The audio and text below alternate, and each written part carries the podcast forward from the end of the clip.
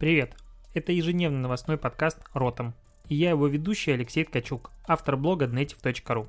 Каждый день я собираю главные новости из мира Digital и выбираю из них ключевое, чтобы это обсудить. Поехали!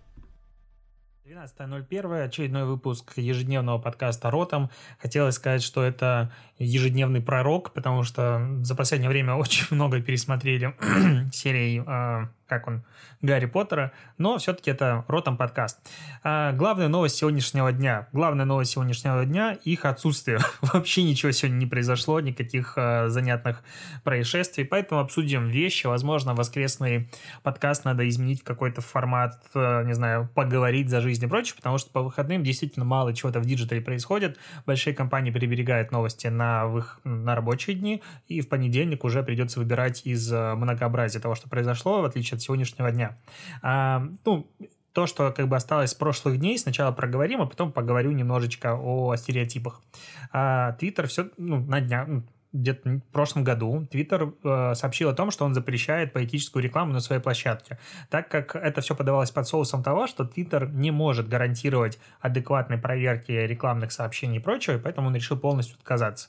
На фоне войны небольшой такой за аудиторию относительно Facebook, а Twitter как бы сейчас выигрывает, потому что Twitter все время подается, ну, в моем инфополе в плюс-минус белых, либо как минимум серых тонах. Facebook же постоянно черных, э, он все время что-то у него плохо, он постоянно попадает в какие-то скандалы, утечки и прочее.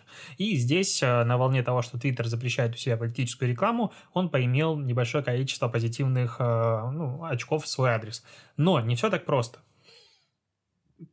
Твиттер на самом деле а, разрешает политическую рекламу, он запрещает только конкретные призывы голосовать за какой-то закон или кандидата. В принципе, продвигать политическую рекламу, как таковые, новости и прочее, можно. Очень расплывчатые э, формулировки в данном случае, и, скорее всего, Твиттер приберег для себя возможные выходы в, как в плюсы, так и в минус. То есть он э, очень расплывчато описал, что он будет э, модерировать и так далее. Поэтому таким образом Twitter все-таки будет продавать э, политическую рекламу. Слишком много денег там будет сейчас вертеться, и не хочется от этого отказываться. Тем более Twitter долгие годы был а, постоянно стабильно убыточной компанией, что удивительно. То есть рекламный функционал Твиттера был недоразвит. И, в принципе, если говорить про рекламу в Твиттере, не знаю, кто-нибудь из моих слушателей когда-нибудь хотя бы натыкался на действительно релевантную для себя рекламу. Я вижу постоянно рекламу IBM, Apple и что-то еще. В принципе, ничего интересного а, с точки зрения рекламы в Твиттере я для себя не встречал, и мне удивительно, что там, в принципе,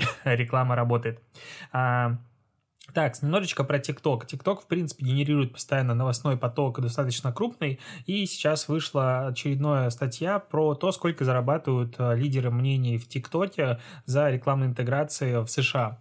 И по, ну, таким вот как бы внутренним утечкам и так далее, сейчас э, звезды ТикТока, то есть блогеры, не знаю, инфлюенсеры, как-то не поворачивается а, тиктокерских лидеров мнений называть блогерами. Почему-то для меня блог это немножко другое. А, скорее это вайнеры. Так вот, а, вайнеры с двумя-тремя миллионами подписчиков спокойно сейчас могут рассчитывать на 20-30 тысяч долларов за один пост спонсируемый. Ну, то есть за, один, за одну рекламную интеграцию.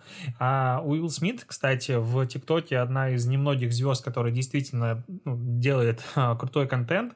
Там прям видно, что с контентом запариваются, много монтажа, много графики графики, и это прямо интересно, забавно, как Уилл Смит переключился на соцсети в прошлом году, начал снимать активно YouTube, начал, в принципе, и в Instagram делать реально крутой контент, я даже пару раз публиковал у себя на канал.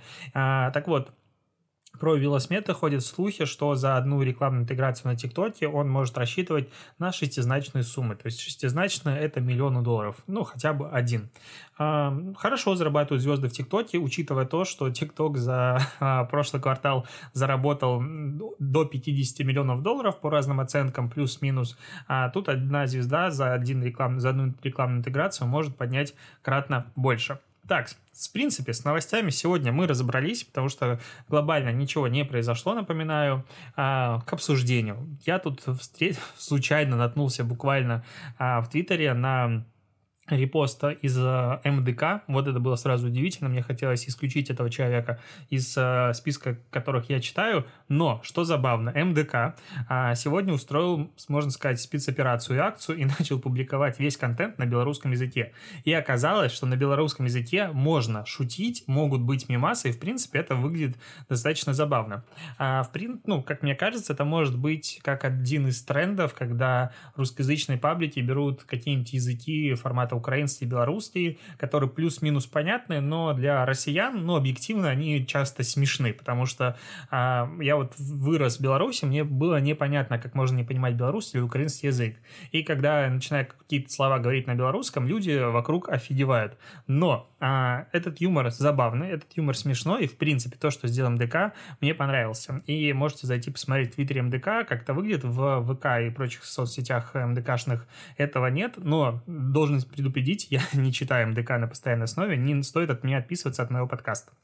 А, Тут, наверное, надо дальше обсудить а, пост а, Дмитрия Румянцева. Я думаю, что этот подкаст позволяет в моем формате обсуждать какие-то интересные публикации лидеров мнений маркетинга, СММа, а, поэтому буду заниматься этим чаще. Если есть что обсудить, если видите какие-то интересные посты, потому что я, скорее всего, не все их буду видеть, можете кидать мне, если что-то прикольно, забавное, будем обсуждать вместе в подкасте. Я думаю, это такой как вестник отрасли, хороший вариант, можно его видоизменять новостной подкаст. Так вот, э, Дмитрий Румянцев э, ежегодно подводит итоги э, в начале года прошлого года, и один из его итогов то, что Инстаграм окончательно победил в битве со ВКонтакте.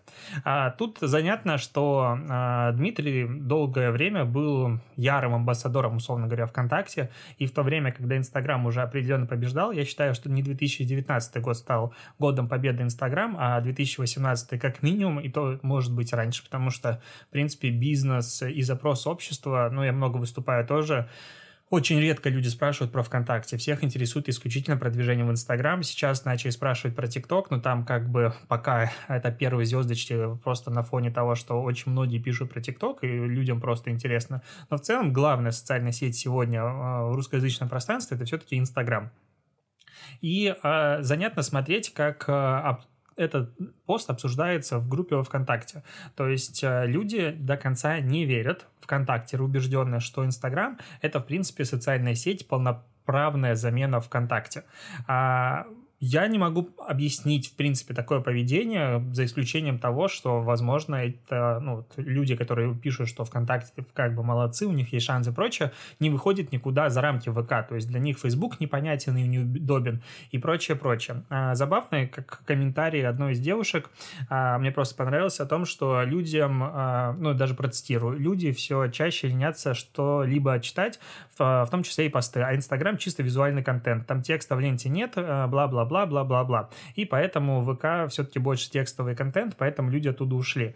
А, как бы у многих а, ну, многих специалистов, которые не сидят в Инстаграм достаточно регулярно, либо же не уделяют ему должное внимание, почему-то есть миф в голове, что Инстаграм это только про визуальный контент, что в Инстаграм важны визуалы. Я, в принципе, встречаю это убеждение у многих специалистов, хотя э, каждый год Popsters, я рекомендую читать их блог, э, выпускает исследования огромного количества публикаций в русскоязычном пространстве, там больше, по-моему, 100 миллионов в каждой выборке. Не могу сказать, что каждая из графиков там имеет смысл, потому что есть очень много вопросов, но есть классное исследование относительно того, как э, количество текста на публикациях, в, в публикациях влияет на их вовлеченность относительно. И в, как бы каждый раз э, только Инстаграм становится социальной сетью, в которой чем больше текста, тем больше вовлечения. Есть еще YouTube, но там как бы это много факторов, которые на это влияют, и Телеграм. Но в целом Инстаграм как раз-таки долгие годы считаю, в русскоязычном пространстве это социальная сеть, в которой люди не только читают, но и любят читать тексты. И даже если посмотреть на западный рынок, в котором сейчас ну, долгое время, в принципе, а, блогеры, ну, если у нас, допустим, standalone блогеров практически нет, ну, то есть их очень малое количество, особенно лайфстайлеров, очень их немного, то на Западе э, практически на любом рынке, там, ну, любая страна, то есть Запад же он разный, это не только Америка, это еще условно Норвегия, Германия и прочее, там стабильно было распределение, что если блогер пишет про lifestyle, у него Инстаграм это просто фоточки, какое-то небольшое описание сторис, а если мы говорим про статьи и прочее, то у него есть свой блог, допустим, на WordPress, медиуме, где-нибудь еще, куда он пишет статьи, посты, какие-то отчеты, анонсы. То есть это давно так устоялось и так и оставалось. Но а, за последний год вижу тенденцию, и, в принципе, об этом начали писать уже даже блоги, которые я читаю на английском языке. Один из немногих просто постоянно спрашивают, что читать на английском языке про маркетинг, когда ни хрена нет. То есть не, нельзя сказать, что там что-то есть такое уникальное, чего нет на русском языке. Но один из немногих интересных — это блог Later, можете посмотреть. Это э, сервис для отложенного постинга в социальных сетях. У них действительно крутой блог. Я даже часть э, статей пару раз оттуда переводил, какие-то гайды, конечно же, с упоминаниями. Но в целом этот блог можно читать и как бы с этого можно начать, если вы хотите что-то читать на английском языке.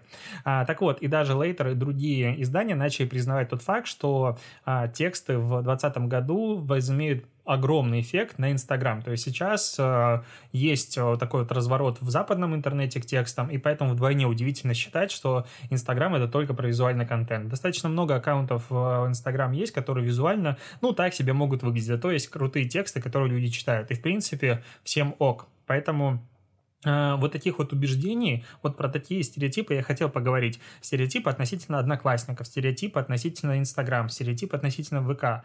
А, как-то так сформировалось, что каждый маркетолог почему-то судит всю аудиторию по себе. То есть я постоянно встречаю какие-то заявления формата «да там никто не сидит, там никто не покупает, там никто не читает, там важна визуалка, не важна визуалка». Как бы говорят о том, ну, а, по последним, если зайти сейчас в Инстаграм, в рекламный кабинет через само приложение и попробовать попробовать выбрать просто Россия без какой-либо а, сегментации по аудитории, а, прогнозатор вам выдаст до 50 миллионов а, аудитории, возможно, для таргетинга. То есть, условно говоря, человек, когда говорит, что в Инстаграм никто не читает текст, или в Инстаграм важно только это, это или это, говорит про 50 миллионов человек. 50 миллионов человек — это охренеть, это треть страны, треть России.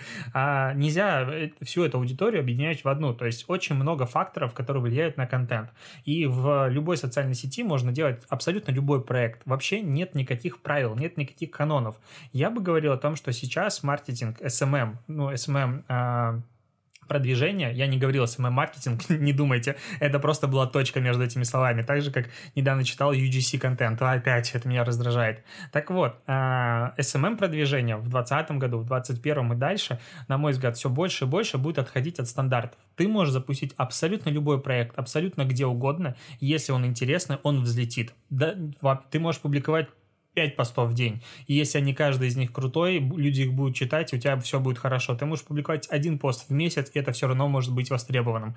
В принципе, нет никаких правил, нет никаких запретов. Я считаю, что интересный контент, он всегда найдет себе путь и дорогу. Я помню свой опыт, допустим, это был 2014 год, если я не ошибаюсь, либо 13, либо 14. То есть, когда SMM был, ну, в, в глобально в зачаточном состоянии. Я очень активно играл в различные э, free-to-play игры в ВКонтакте, тратил туда безумное количество времени, но я человек такой, что если мне что-то нравится, начинаю об этом писать. Ну, это видно по моему блогу в Инстаграм.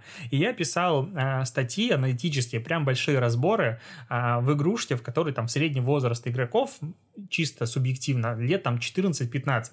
Их читали, большие тексты читали, люди их шерили, люди приходили, благодарили меня, потому что я делал крутые разборы. Там не было видео, там не было никакой тупизны. Я пришел, там было несколько миллионов игроков в игре. Я пришел э, в эту экосистему, начал делать интервью, начал делать условно журналистику. И это всем зашло. И это читала аудитория, это шерилось. У меня даже был стендалон блог, разумеется. И все это хорошо развивалось. И поэтому вообще абсолютно в любой а, аудитории можно сделать абсолютно любой проект без привязки к каким-то предпочтениям аудитории. Если это круто, это зайдет. А, даже поделюсь, у меня был творческий конкурс с не самыми большими призами, где люди должны были написать статью сами. Я сделал им пару шаблонов формата интервью, обзор, аналитика и так далее. Я получил в тот момент в группе, по-моему, было 1010 подписчиков, около 30 или 40 статей. И ну, главная сложность была в том, что я указал имейл, на который надо было отправлять, потому что для меня Email — это абсолютно а, обычный а, инструмент, и примерно каждый второй, кто хотел мне отправить статью, не имел а, электронного адреса почты, и вот это было для меня шоком, что молодежь в то время, я не знаю, сейчас так же или нет, ну, абсолютно не уделяла внимания электронной почте и регистрировалась на номер телефона. Вот это было удивительно, поэтому не просили отправить, допустим, в личку. Но в остальном абсолютно адекватно люди, которые как бы вообще не должны писать тексты, ну, считается, что подростки не про тексты, не про длинное какое-то потребление, вполне в это вовлекались. Поэтому ну вот долго такое какое-то свое э, поток мыслей э, надо завершать. Говорю о том, что я считаю, что никаких шаблонов и э, канонов не существует. Можно делать абсолютно все, что тебе захочется, и если это находит отклик аудитории, это взлетает. Когда начинал Юрий Дудь, ну, не знаю, делать свои часовые видосы, никто не делает часовых видосов на Ютубе, и все такие, блин, как смотреть? Ничего, все смотрят, я смотрю двухчасовые ролики, и есть такое ощущение, что они будут э, и дальше, дальше дальше расти, просто ролик надо будет смотреть, не знаю, в 2-3 подхода, и это тоже круто, и это хорошо. А, поэтому, вот как пожелание на следующий год, на следующую неделю отходить от шаблонов и делать просто то, что нравится тебе, а не думать о том, взлетит оно или нет. Если это круто, оно взлетит в любом случае. Если это, а, ну, идею ты понял. На этом все. Спасибо, что дослушиваешь. И услышимся с тобой завтра, потому что подкаст ежедневный, и я знаю, как это важно. Пока.